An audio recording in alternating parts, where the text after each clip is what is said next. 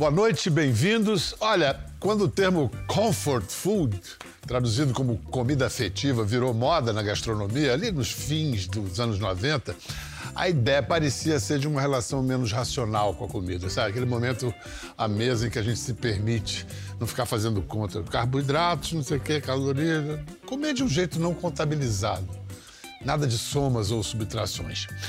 E aí é o seguinte, com todo respeito ao monumental bife, a milanesa, lasanha bolonhesa, não existe área da gastronomia mais enraizada em nossos afetos do que a doce. Desde as memórias dos domingos na casa da vovó, das festas de aniversário, das reuniões de família. Doces, doce. A confeitaria é o território do sentimento, o império da paixão. Ou como se diz hoje, o mundo da indulgência. O brasileiro gosta de usar o termo inglês assim, né? Então hoje a nossa conversa é com dois dos principais chefes confeiteiros do Brasil. Ela tem mais de 20 anos de carreira no que chama de doces de verdade. Ela acaba de estrear no GNT um programa sobre confeitaria e empreendedorismo. O quanto vale esse doce? Bom, confeiteiras, daqui a pouco nós vamos receber um grupo de clientes. E eles vão pagar com doçura, que é a moeda aqui do nosso programa. Quem terminar o programa com mais doçuras no bolso ganha um prêmio de 10 mil reais, além de, claro, o nosso troféu maravilhoso. E ele já foi eleito o melhor confeiteiro do Rio de Janeiro, fez sua fama em restaurantes sofisticados e abriu as celebrações de seus 10 anos de carreira, estreando na vida de empreendedor. Bem-vindos, Henrique Rossanelli, o Kiki e Carole Crema. Oh, querido, obrigada. É muito bom ter vocês aqui. E vieram com as provas do crime, ah, dos crimes variados, cheio de doce aqui. É, não dá para falar de doce sem doce por perto, né? É, né? Eu acho difícil. E assim a gente pode ficar olhando, né? Porque se não tivesse sob nossa mirada, o pessoal aqui do, do estúdio já ia tudo atacar, né? É, mas veio doce para todo mundo, viu? Ah, tá. Veio. Vem cá, Carole, crema é pseudônimo ou é nome? É nome, Bia. É predestinação, hein? Total, total. Meu nome de batismo é Carolina Crema Leis. Então, o sobrenome do meu pai é Leis. Ele fica um pouco chateado, mas crema, né? Crema é o, é o nome que eu tinha que usar, não tem como. Mas escuta, esse negócio de empreendedorismo e confeitaria parece que andam juntos. É aquele clássico, ah, a pessoa que faz um brigadeiro bom em casa e começa a vender para sobreviver. É isso mesmo? É uma parceria assim clássica? É, na verdade, eu acho que o Brasil tem muito isso, né? Porque a gente é muito doceiro, o brasileiro gosta muito de comer doce, todo mundo tem alguém na família, toda família tem a quituteira, a quitandeira. Então é muito fácil. E a pandemia, enfim, a, a, coisa da crise, das pessoas muito desempregadas, é muito fácil você fazer um bolo gostoso. Todo mundo faz um aniversário, tem ali a mãe que, sei lá, os filhos cresceram, começa a fazer os docinhos da festa, isso vai virando um negócio. Então é muito fácil, principalmente para mulher, eu acho, viu, Bial? Acaba sendo um, sei lá, uma porta de entrada mesmo, às vezes até para o mercado de trabalho. Mas, Kiki, a sua trajetória me parece que é a exceção que confirma essa regra. Porque você não foi vender os seus docinhos, você foi arrumar um emprego para fazer doce nos restaurantes. É, eu comecei, acho que um caminho de confeitaria muito diferente, que é o que a Carol estava dizendo agora, essa coisa das mulheres que trabalham em casa, vendendo sobremesas e tal. No meu caso, não foi assim. Eu comecei a trabalhar primeiro no restaurante da minha família, fui indo de restaurante em restaurante até e sempre na confeitaria. Teve um período que eu trabalhei como cozinheiro e aí fui passando pelas praças, né, que são as divisões de uma cozinha de restaurante, uma cozinha profissional, mas gostei muito mais da de confeitaria. E aí foi quando eu decidi que queria então trabalhar como confeiteiro, mas a princípio como um confeiteiro de restaurante. E eu acho que a pandemia trouxe o, o, esse lado mais da parte de empreender e... Vamos re recapitular. Você ganhou fama no Enhe, em São Paulo, no Ouro e no Pipo, no Rio, depois no Pipo de São Paulo, teve Lília Café também. E aí, quando veio a pandemia, que você precisou se virar sozinho, você foi fazer delivery, doce é uma coisa que se presta a viajar bem, né? Depende. Depende. Depende. Depende, principalmente no Rio de Janeiro, porque é. é muito quente. Então você tem que pensar em que tipo de sobremesa você vai poder é, preparar para chegar bem na Quais que chegam bem? A gente tem uma sacada de fazer sobremesas cremosas, mas a pote. Então a gente tem sempre os potinhos onde a gente constrói várias sobremesas. E as fatias também chegam bem. E o que, que não chega bem, cara? Ai, O que, que gente, não bolo- viaja bem? Bolo de aniversário. Quantas vezes eu fui levar bolo de noiva e aí dá aquela freadinha, aí volta pra trás, O arruma o desmorona. bolo. É. Tem o calor, né? A, a coisa do. é, a gente sofreu muito no começo, porque é, ir da loja pro delivery na, na coisa da pandemia foi pra mim um desafio é, é, que eu tive que transformar o produto praticamente, né? Mas vendo o- a trajetória do Kiki, parece que ele fez tudo direitinho, né? Ele fez, porque ele está começando direito. Ele, ele já começou pensando no doce que é, que é entregável, que é maravilhoso, né?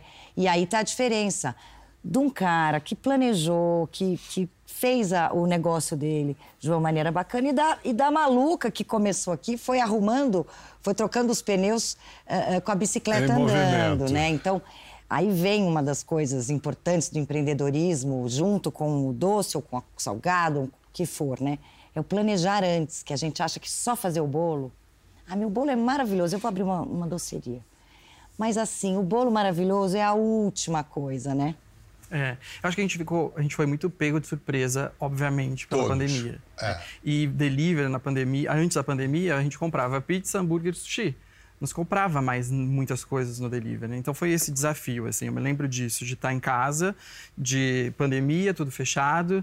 Precisava fazer alguma coisa para ganhar dinheiro. E aí, o que, que a gente ia conseguir preparar? Inclusive, porque eu morava num apartamento dividido com outros três amigos. Então, a gente tinha uma geladeira para dividir entre todas as pessoas. A gente não tinha os equipamentos. Então, eu me lembro de pensar assim, né? Que tipo de pote? Será que talvez o pote vai salvar a gente?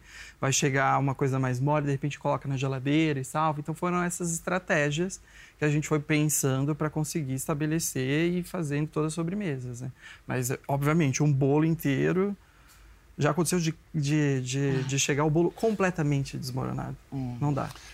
Agora, eu tenho que dar um depoimento pessoal aqui. Uma vez eu estava no restaurante do meu amigo Felipe Bronze, um craque da cozinha e da televisão. E aí me falaram, tem um pudim de leite muito especial. E foi, gente, foi uma epifania. Eu não sou, assim, tarado por doce, não. É uma loucura. É uma O que, que coisa. o pudim de leite desse cara tem, Carol? Ah, ele é perfeito, né? Ele tem a, a- o equilíbrio no sabor, no o doce, né? O equilíbrio do doce, a baunilha, então os aromas certinhos e a paciência da cocção, né? Que a gente É, essa- o tempo. Sim, Essa sim. é a chave a do sucesso. chave é essa, porque a gente tem que eh, gelificar, né? É um, é um processo eh, que tem que ser lento, que tem que ser longo, tem que ter um forno que funciona direitinho e você tem que Qual é a diferença de pudim de leite para custódio? Para custódio, não conheço. Eu não sei nem o que é Não custódio. faço ideia do que Gente, é então eu achei que era algo popular. Na pousada da Alcobaça, lá da, da do- Dona Laura, tem um custódio. E é um pudim que não tem leite condensado, só leite. Ah, custard. É custard. Deve vir Pode de ser que custard. seja é. Mas é um pudim. É muito bom. A verdade é que não a sei origem... porque que chama custódio. Eu achei que era conhecidíssimo, Não, é o custódio. custard. Eu acho que vem daí. É, e o pudim francês, É, creme caramel, isso. não tem leite condensado, É. né? Então ele é feito de leite, creme de leite, ovos, baunilha Então e é isso. açúcar. né? É. E o seu. Leite condensado, leite e ovos. E aí Sim. o açúcar para fazer a calda. E eu já me meti em muita confusão por causa desse pudim. Justamente pela questão com o leite condensado, né? De ser um produto enlatado, industrializado e tal. E o que, que tem de problema Sim. com isso? É tão gostoso o leite condensado. Ele não é um né? super processado. Ele é industrializado, mas não é um super processado. Não, super processados a gente não usa. Agora, leite condensado a gente tem que usar. Olha aqui, ó. A gente tem uma lata de leite condensado na perna. Tatuagem de leite Ah, condensado. não, leite condensado. Você bebia assim na já, lata? Já, já teve esse momento. Sempre tem, né? Adolescente, né? É, agora Aham. já não dá, mas... Mas vem cá, você agora enfrentando o empreendedorismo, que, que está apanhando o que você domina, a textura perfeita do pudim, você apanha do livro caixa? Nossa, tem sido um grande desafio, né? É uma coisa é você tá você fazendo tudo e ali se- eh, dando conta das receitas e tal. Outra coisa é você ter que fazer isso e administrar e eh, comprar as coisas. Então, acho que as confeiteiras, os confeiteiros que trabalham em casa são assim heróis. É muito difícil fazer todas essas coisas juntos. E agora, nessa coisa do empreender, é a responsabilidade de empregar tantas pessoas que trabalham com a gente. E o seu programa, é, esse negócio de empreender e doce, você assim, é a sopa no mel, para usar uma, uma expressão doce. É, então, para mim foi, foi um presente, né, o programa, porque é, é, meio que coroando todos esses anos que eu tô é, batendo cabeça e bolo e batendo coisas. E deu, tá dando certo, dá certo, no final dá certo. É muito legal a gente poder ajudar, né? Quem trabalha com confeitaria também precisa saber muito de negócios. Nesse programa, chamamos três confeiteiros profissionais para um desafio em que o empreendedorismo anda de mãos dadas com a confeitaria. Clientes, sejam bem-vindos. Confeiteiros, vendas encerradas, com sucesso, me parece. Sim. Adorei o do Felipe. Uh, a gente já tem o, o, que seja doce, onde a gente fala de doce, doce mais gostoso e tal. Agora, tem o depois, né? Então, justamente esses participantes que foram empreender. Uh, e aí a gente é, colocar luz nisso para até ajudar as pessoas que querem eventualmente ir para o mercado a entender que tudo tem um custo, que tem que ser na ponta do lápis, que se, no final das contas quem ganha de fato é quem vai ter o caixa maior. As margens de lucro são pequenas, né? Muito. Você Hoje, tem que, sim. por isso é importante trabalhar na quantidade também. A quantidade, volume é sempre legal. Quanto mais volume, melhor você negocia. Tem a questão da produtividade, de você conseguir, num tempo menor, uma produção maior. Saber calcular muito bem o custo, né? Quanto custa esse doce? Quer dizer, e o que, que eu tenho ali, além do custo real da matéria-prima, para colocar e precificar colocar isso ali. A perda, outra coisa que ninguém pensa. Ah, São insumos sim. caríssimos também, né? Os insumos Chocolate, são caros, ovos, então, sei lá. Leite. Eu... E aí vocês trabalham, o ideal é trabalhar com um fornecedor sempre o mesmo, porque aí você consegue um, preço menor ou Médio. não necessariamente? É, você tem que ter o seu fornecedor chapa, mas tem que ter um B. Porque... Até para o A não ficar Exato. se achando monopolizar. É né? Isso. É. Então é muita, é muita coisa. E agora a gente tem sofrido, sei lá, leite é commodity, né? Então tem semana que tem um preço lá em cima, então tem que ficar muito de olho. Eu estava falando para o Kiki, a gente conversou, estava conversando, ele falou, ah, eu, eu queria saber se... Faz a pergunta, faz a pergunta. Eu estava falando para a Carole, né? É, uhum. Eu estou começando agora e tem sido desesperador, porque é matar um leão por dia, você arruma aqui e desarruma aqui. E aí eu perguntei para ela, né, a loja, a sua loja, 20 anos, 21, 21. anos. 21 anos de loja aberta, um super sucesso e referência. Como foi para você é, administrar isso tudo, sendo a confeiteira, sendo a administradora, sendo apresentadora, mãe? Ele perguntou, melhora? Ele falou, eu tô com seis meses, tô cheio de BO, melhora? Eu falei, olha, em 21 anos eu sigo com os mesmos BOs, matando leões por dia, tá tudo certo. Mas tá tudo certo. Mas Essa é, é, a resposta, tá tudo certo. Porque no fim das contas a gente gosta muito gente de fazer muito, isso. Muito, né? é muito bom. E você falou de todos esses vetores, pré-requisitos, e também tem as boas ideias. Essa ideia de trazer alguns. inventar uma embalagem como essa, né? o que, que tem aqui dentro? Esse é o pudim. Ah, pudim é então tem dois. Então... Aquele pudim. Você está irreconhecível, meu Sim. amor. Caramba! Você já açaí, né? Já açaí. É muito legal. Porque a gente precisa pensar. Aí você, você, porque senão você não tinha como entregar, Sim. claro. Como que eu ia assar o pudim, pudim, ele chegar inteiro é, para você. É. Então por isso a ideia dos potinhos. Agora olha só, basicamente são clássicos da cozinha brasileira: brigadeiros, quindim, quindão. Esse aqui, é, o, o seu famosíssimo bolo de coco gelado. Que todo mundo faz a vida inteira. A gente também falou sobre isso, né? essa coisa de, ai, ai, o doce esferificado, glaçagem e tal. É lindo na foto.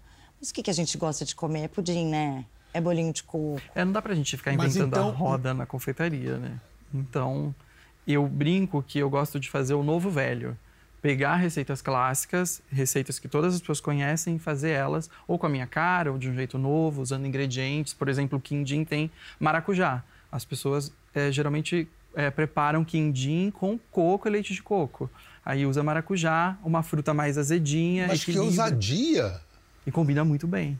Combina muito bem. Isso você está me lembrando da definição que o Ariano Suassuna dava de arte. Ele dizia que na arte não havia o conceito de progresso. Se você comparar um Paul Klee, uma pintura abstrata, com as pinturas das cavernas dos homens do Paleolítico, é, não há um progresso, não há inovação, só renovação. Isso se aplica à cozinha, né? Com certeza. Eu acho, mas tem uma, eu acho que ainda tem uma hipervalorização das coisas muito é, incrementadas. É, e a gente acaba, a gente que faz o doce raiz, né, a coisa mais mais simples, mas o simples é o melhor. A gente começou falando Doces isso. Doces de verdade, que Doces você de chama. verdade. Uhum. Mas eu sofro e sofri mais, hoje um pouco menos, mas sempre sofri muito de crítica mesmo. Uhum. Ai, os doces açucarados, imagina, brigadeiro, ai, imagina. E aí eu dizer, bom, uh, eu vou escutar, eu até tentei escutar um pouco os críticos, eles têm razão, são pessoas ótimas, tá tudo certo, mas chega uma hora, você fala, bom, mas eu faço o, o, doce para o crítico, eu vendo três, e o brigadeiro eu vendo cem. Eu acho que o brigadeiro é o que o pessoal Tem hora para tudo, né? É. Tem hora para tudo. Mas vamos lá, uma coisa que vocês têm é uma competição impossível de vencer e vocês compram essa briga é a competição contra a memória, gente. Porque a pessoa que vai com comer o, o, seu pudim, ele, ela tem um pudim arquetípico na cabeça que ela comia. Como, como competir com isso? Eu sempre digo que eu não consigo ganhar do pudim da avó e da mãe de ninguém. Isso é impossível. Você nem tenta? Não dá, não. não. dá. Acho que todas as pessoas têm essa lembrança, essa recordação de uma sobremesa, por exemplo, tão clássica quanto o pudim, que comeu em um momento e era deliciosa, espetacular. A gente tenta fazer um bom pudim, mas não dá para ser mais gostoso do que esses pudins da mãe, da avó, de todos, de todos, não dá. É, eu acho que quanto mais simples, mais a gente pega. O, o, o, eu tenho o relato, eu também digo, a receita, pelo amor de Deus, o melhor é sempre da sua mãe. Mas a gente é o, a gente é o segundo, né? em cada. Mas, Carole, você tem uma avó assim, alguma figura na sua lembrança que é. Não? Não, eu não. Eu tenho eu, eu tenho um, um ser, uma, uma gulosa aqui da vida inteira que as minhas próprias memórias, porque eu sou a pessoa que gosta de comer doce. Eu sou, eu sou formiga e sou olho grande. Tem uma coisa muito gostosa que as pessoas às vezes estão ali, elas comem. O bolo de coco faz muito isso. Fala, nossa, eu, eu voltei pro colo da minha avó, né? E isso é muito legal a gente proporcionar, né? É, é essa coisa do carinho, assim, nossa, agora sabe o que eu quero? Aquele bolinho que você quase não mastiga, que ele vai sozinho, que é um momento disso, do carinho, que leva para o afeto, que leva para essas memórias. Isso é, é super. O cara senta e escreve em busca do tempo perdido, assim, né? por aí. Mas olha, por falar em afeto, nada se compara a esse momento, a memória afetiva. Quando Carole Crema, no ar, na televisão, fez o bolo de aniversário dos 60 anos da Mônica. A Mônica, ela mesma, Mônica Souza. Sejam muito bem-vindos à minha cozinha e hoje eu vou receber uma convidada para lá de especial.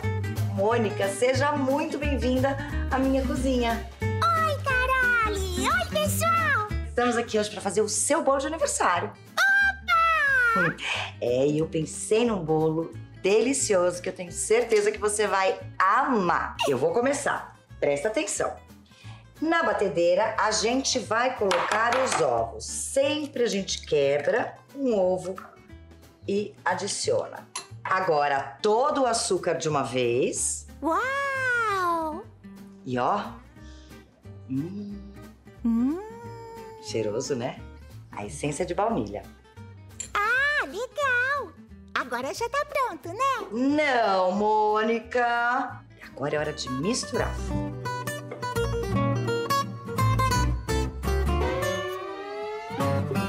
Prontinho, Mônica. Um bolo especialmente feito pro seu aniversário. Vamos comer! Vamos! Alguém falou em comer aqui? Magali, da onde é que você apareceu? Ah, sabe como é, né? Não podia perder essa boquinha. Então vamos comer esse bolo. Acho que a Magali comeu tudo sozinha, viu? Não deixou nada para ninguém. Cara, alguma coisa me diz que você. Porque você fica tão à vontade na televisão, você, visivelmente você gosta de fazer aquilo. Isso.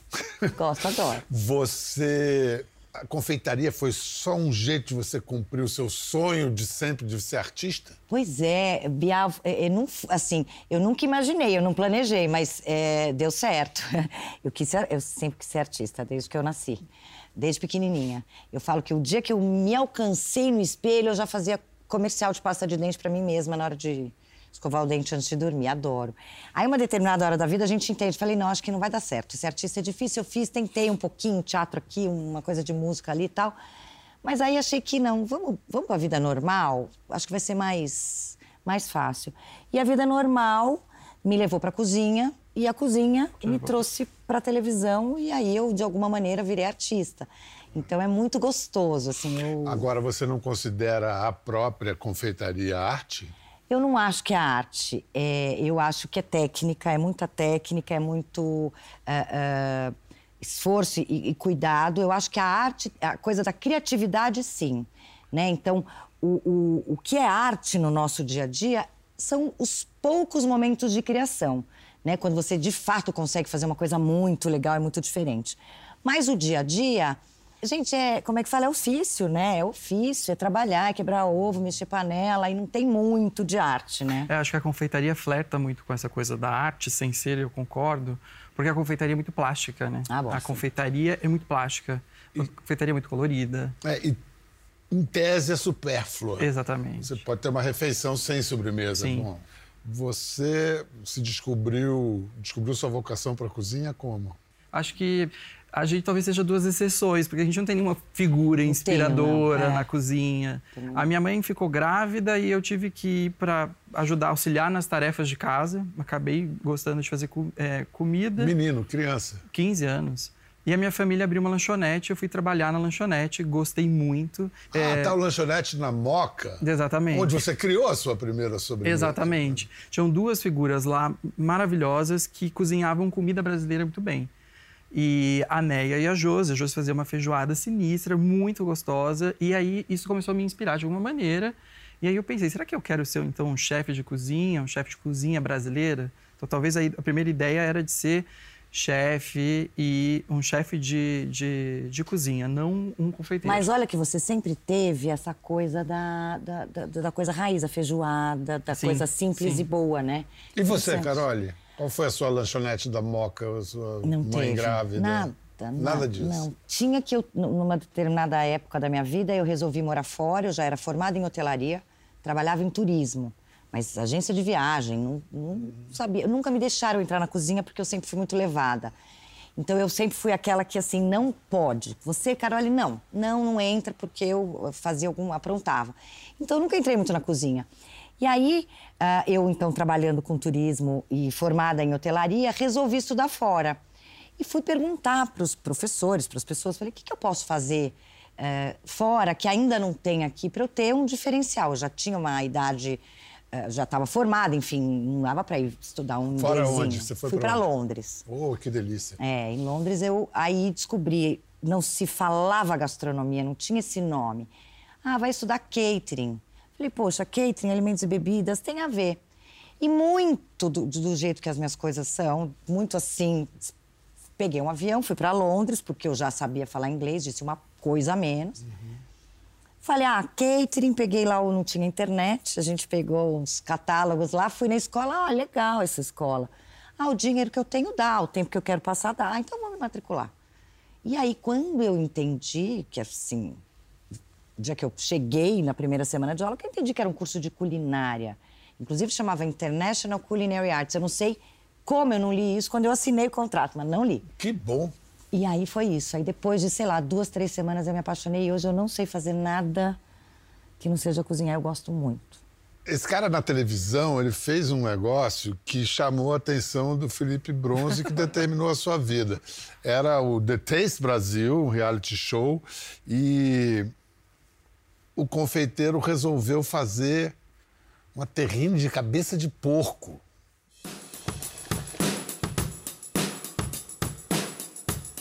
Vou fazer uma terrine de, com essa carne da cabeça do porco. Terrine de cabeça de porco, barão e rabanete. Eu vou tentar fazer uns chips com as orelhas do porco. Vou fazer um purê de mandioquinha e um picles de rabanete. E eu tava muito tenso de preparar isso, porque era um prato que ou ia dar certo ou ia ficar muito, muito ruim. Uma terrine de cabeça de porco. Uma hora? Em uma hora é impossível. Não, é impossível. E não, pressão. Ah, não. Não, não dá tempo. Vai dar tempo, sim. Eu quis essa receita porque eu achei que seria bom para provar que realmente as aparências enganam. O confeiteiro, que é todo delicado, pegou uma, uma preparação meio que bruta. Pelo amor de Deus, quem fez terrine de cabeça de porco? Henrique? Quem é? O Henrique. Inacreditável. Ah, nenhum de nós três acreditávamos ser possível montar um prato de cozimento tão longo, com tanta complexidade, numa janela de tempo tão curta. Você mostrou pra gente como se faz. E ficou tão bom que o Felipe Bronze convidou ele para trabalhar no restaurante dele no Rio. Quando você chegou no Rio, foi a primeira vez que você foi ao Rio? Uma loucura, né? Eu nunca tinha ido ao Rio. A minha, acho que a minha vida se encheu de novidade. Era trabalho novo, cidade nova, pessoas novas. Chegou no Rio e procurou Cristo. É, tem essa história. Eu fui para o Rio de Janeiro de ônibus. Então, na, no caminho da rodoviária, eu olhei a Floresta da Tijuca, estava buscando Cristo e tinha umas torres de luz, torres de energia. E eu achei que uma delas era o Cristo. Ah. E, e- e é muito interessante agora, né? Passaram, Sumaré. passaram os anos e a confeitaria fica no Jardim Botânico. Então, todo dia eu vejo Cristo, Ah, de verdade. Exato. Ali é conhecido como o sovaco de Cristo. Sim, né? Ali onde bloco. fica o, o outro. Tem regionalismo na confeitaria brasileira? Quer dizer, doces que só funcionam numa região do país? Vamos lá, sul, sudeste, nordeste, centro-oeste, norte. Muito, muito. São, são, são países diferentes, né? Tem uma sobremesa que traduz isso, que é bolo de rolo. É. Bolo de rolo. Nordeste. Se- e assim, faz fora que tem uma crítica, não dá. Não dá, é não uma dá. entidade da confeitaria regional. É, total. E depois, assim, as frutas, né, que são eh, variadas no Brasil inteiro. Então, você tem, no sul, você tem as cucas, que são maravilhosas. Então, você, eh, são doces mais, mais quentes, mais pesados. Então, com toda a, a influência ali eh, alemã e, e etc. Depois, você tem aqui o sudeste, a coisa meio caipira. Então, a gente tem muito milho, a gente tem muito eh, a mandioca. Vai subindo, entra coco, depois a gente vai para os açaís, as castanhas, os bacuris. Então, acho que os ingredientes, mais do que qualquer coisa, ah, ah, e algumas referências, então você pega na Bahia, o quindim é baiano, é africano. Pois é, o, o- a Bahia a gente vê a mão africana. Onde é que a gente sente a, a herança lusa mais presente? É Rio de Minas? Rio Rio de Janeiro. Rio de Janeiro, com Total. certeza. Rio de Janeiro é muito luso, é o mais luso de todos, assim. Vocês hoje são nomes nacionais. Todo mundo conhece vocês e tem curiosidade de comer os seus doces. É, Viaja a esse ponto? Você está entregando em outros estados? É, o, o meu, o chocolate, o que é bombom, o que é, é, é, embalado, eu consigo mandar para o Brasil inteiro através do site. Podemos ver? Você pode provar esse honeycomb, É, posso, por exemplo? é, posso ver aqui uma, uma latinha de um honeycomb? É, Não, é de aí- mel? É, isso aí. é um- Você, você, você É um conhece? pão de mel? Não. Não, é um caramelo de mel suflado. É uma loucura isso. é, né? Que é isso? É, isso aí é sério. Que é isso? Desaparece. É. E você, que agora é um empreendedor, um empresário, No máximo vai para Tijuca. não vai, não dá. Acho que o doce que a gente prepara é um doce mais cheio de recheio. Não tem como viajar para tão longe assim. Mesmo nos potinhos, não dá. Bom, agora eu vou fazer o advogado do, do diabo. Vocês trabalham com uma droga. É uma droga lícita. O mundo inteiro é viciado nela, mas é uma droga. É o açúcar. Eu li esse livro, 1970 e poucos, Sugar Blues. E era um libelo contra o açúcar. Fiquei muito tempo sem comer açúcar. Hoje consigo eu tô, eu tô com um pouco de medo de dizer. Pode falar, consigo pode ser falar. moderado. Não, eu consigo. Com equilíbrio. Mas não é fácil, gente. O que, que vocês recomendam? Vocês, vocês sabem que o açúcar é bom, E ruim. mas como tudo que é bom, Tem, acho que é muito polarizado, né? Você tem uma confeitaria que as pessoas por aí usam leite em pó, leite condensado ao extremo, e tem uma confeitaria medicalizada, né? Eu acho que é o segredo, talvez, como ficar no meio do caminho. É como você disse, comer açúcar é supérfluo, a gente não precisa, mas como que a gente vai ficar sem um pudim, sem um honeycomb? Não tem como, a gente precisa é de até doce. uma ofensa chamar o honeycomb de açúcar, né? Então, É, eu acho que é isso. Eu acho que a- a- a- o, que o, o que o Henrique falou é isso. Eu acho que tem que ser equilibrado. Né? A gente não precisa comer doce todo dia, não, não deve comer doce todo dia, mas quando for comer, comer uma coisa boa. E aí é um pouco do que a gente gosta de dizer. E todos os ingredientes que eu tenho aqui são ingredientes que você tem na sua casa. Então é leite, é açúcar, às vezes é, açúcar refinado, mas mascavo também. É, os ingredientes são naturais, não tem nada que acaba com antes. É, não é o bolo de saquinho do mercado. né? isso. É você fazer Eu- você o seu bolo. É. Acho que esse cuidado muda tudo também. É. E eu ganhei esse livro da Carol, Família na Cozinha, para você cozinhar e porque eu acho que é isso. Quem aprende a cozinhar, ou pelo menos como é que se cozinha desde criança, também aprende a comer com moderação. É isso. Acho que é por aí, hein? Super. Faz toda a diferença. Porque senão é que nem, né? Aparece lá na mesa, né? Aparece lá na É. mesa. Não, Não, a tem- vaca deu leite, o leite foi fervido e por aí vai. É isso aí. Cozinhem com as crianças. Equilíbrio, equilíbrio. Equilíbrio. Equilíbrio, mas olha, que prazer. É bom. Se puderem, não deixem de conhecer as delícias de Carole Crema e de Kiki Henrique Rossanelli, ascendência italiana, Isso. naturalmente. Muito obrigado, Carole. Obrigada. Muito obrigado, Obrigado. Kiki. E nós agora vamos ter que fazer uma investigação aqui séria, inédita, exclusiva, muito rigorosa do que está aqui nessa mesa aqui, a respeito disso. Tchau, tchau. Vamos lá. Melhor parte. Ó, o Quindim desfez aqui, ó. Viu? Veio do Rio de Janeiro, não pode viajar. Mas eu fiquei intrigado com essa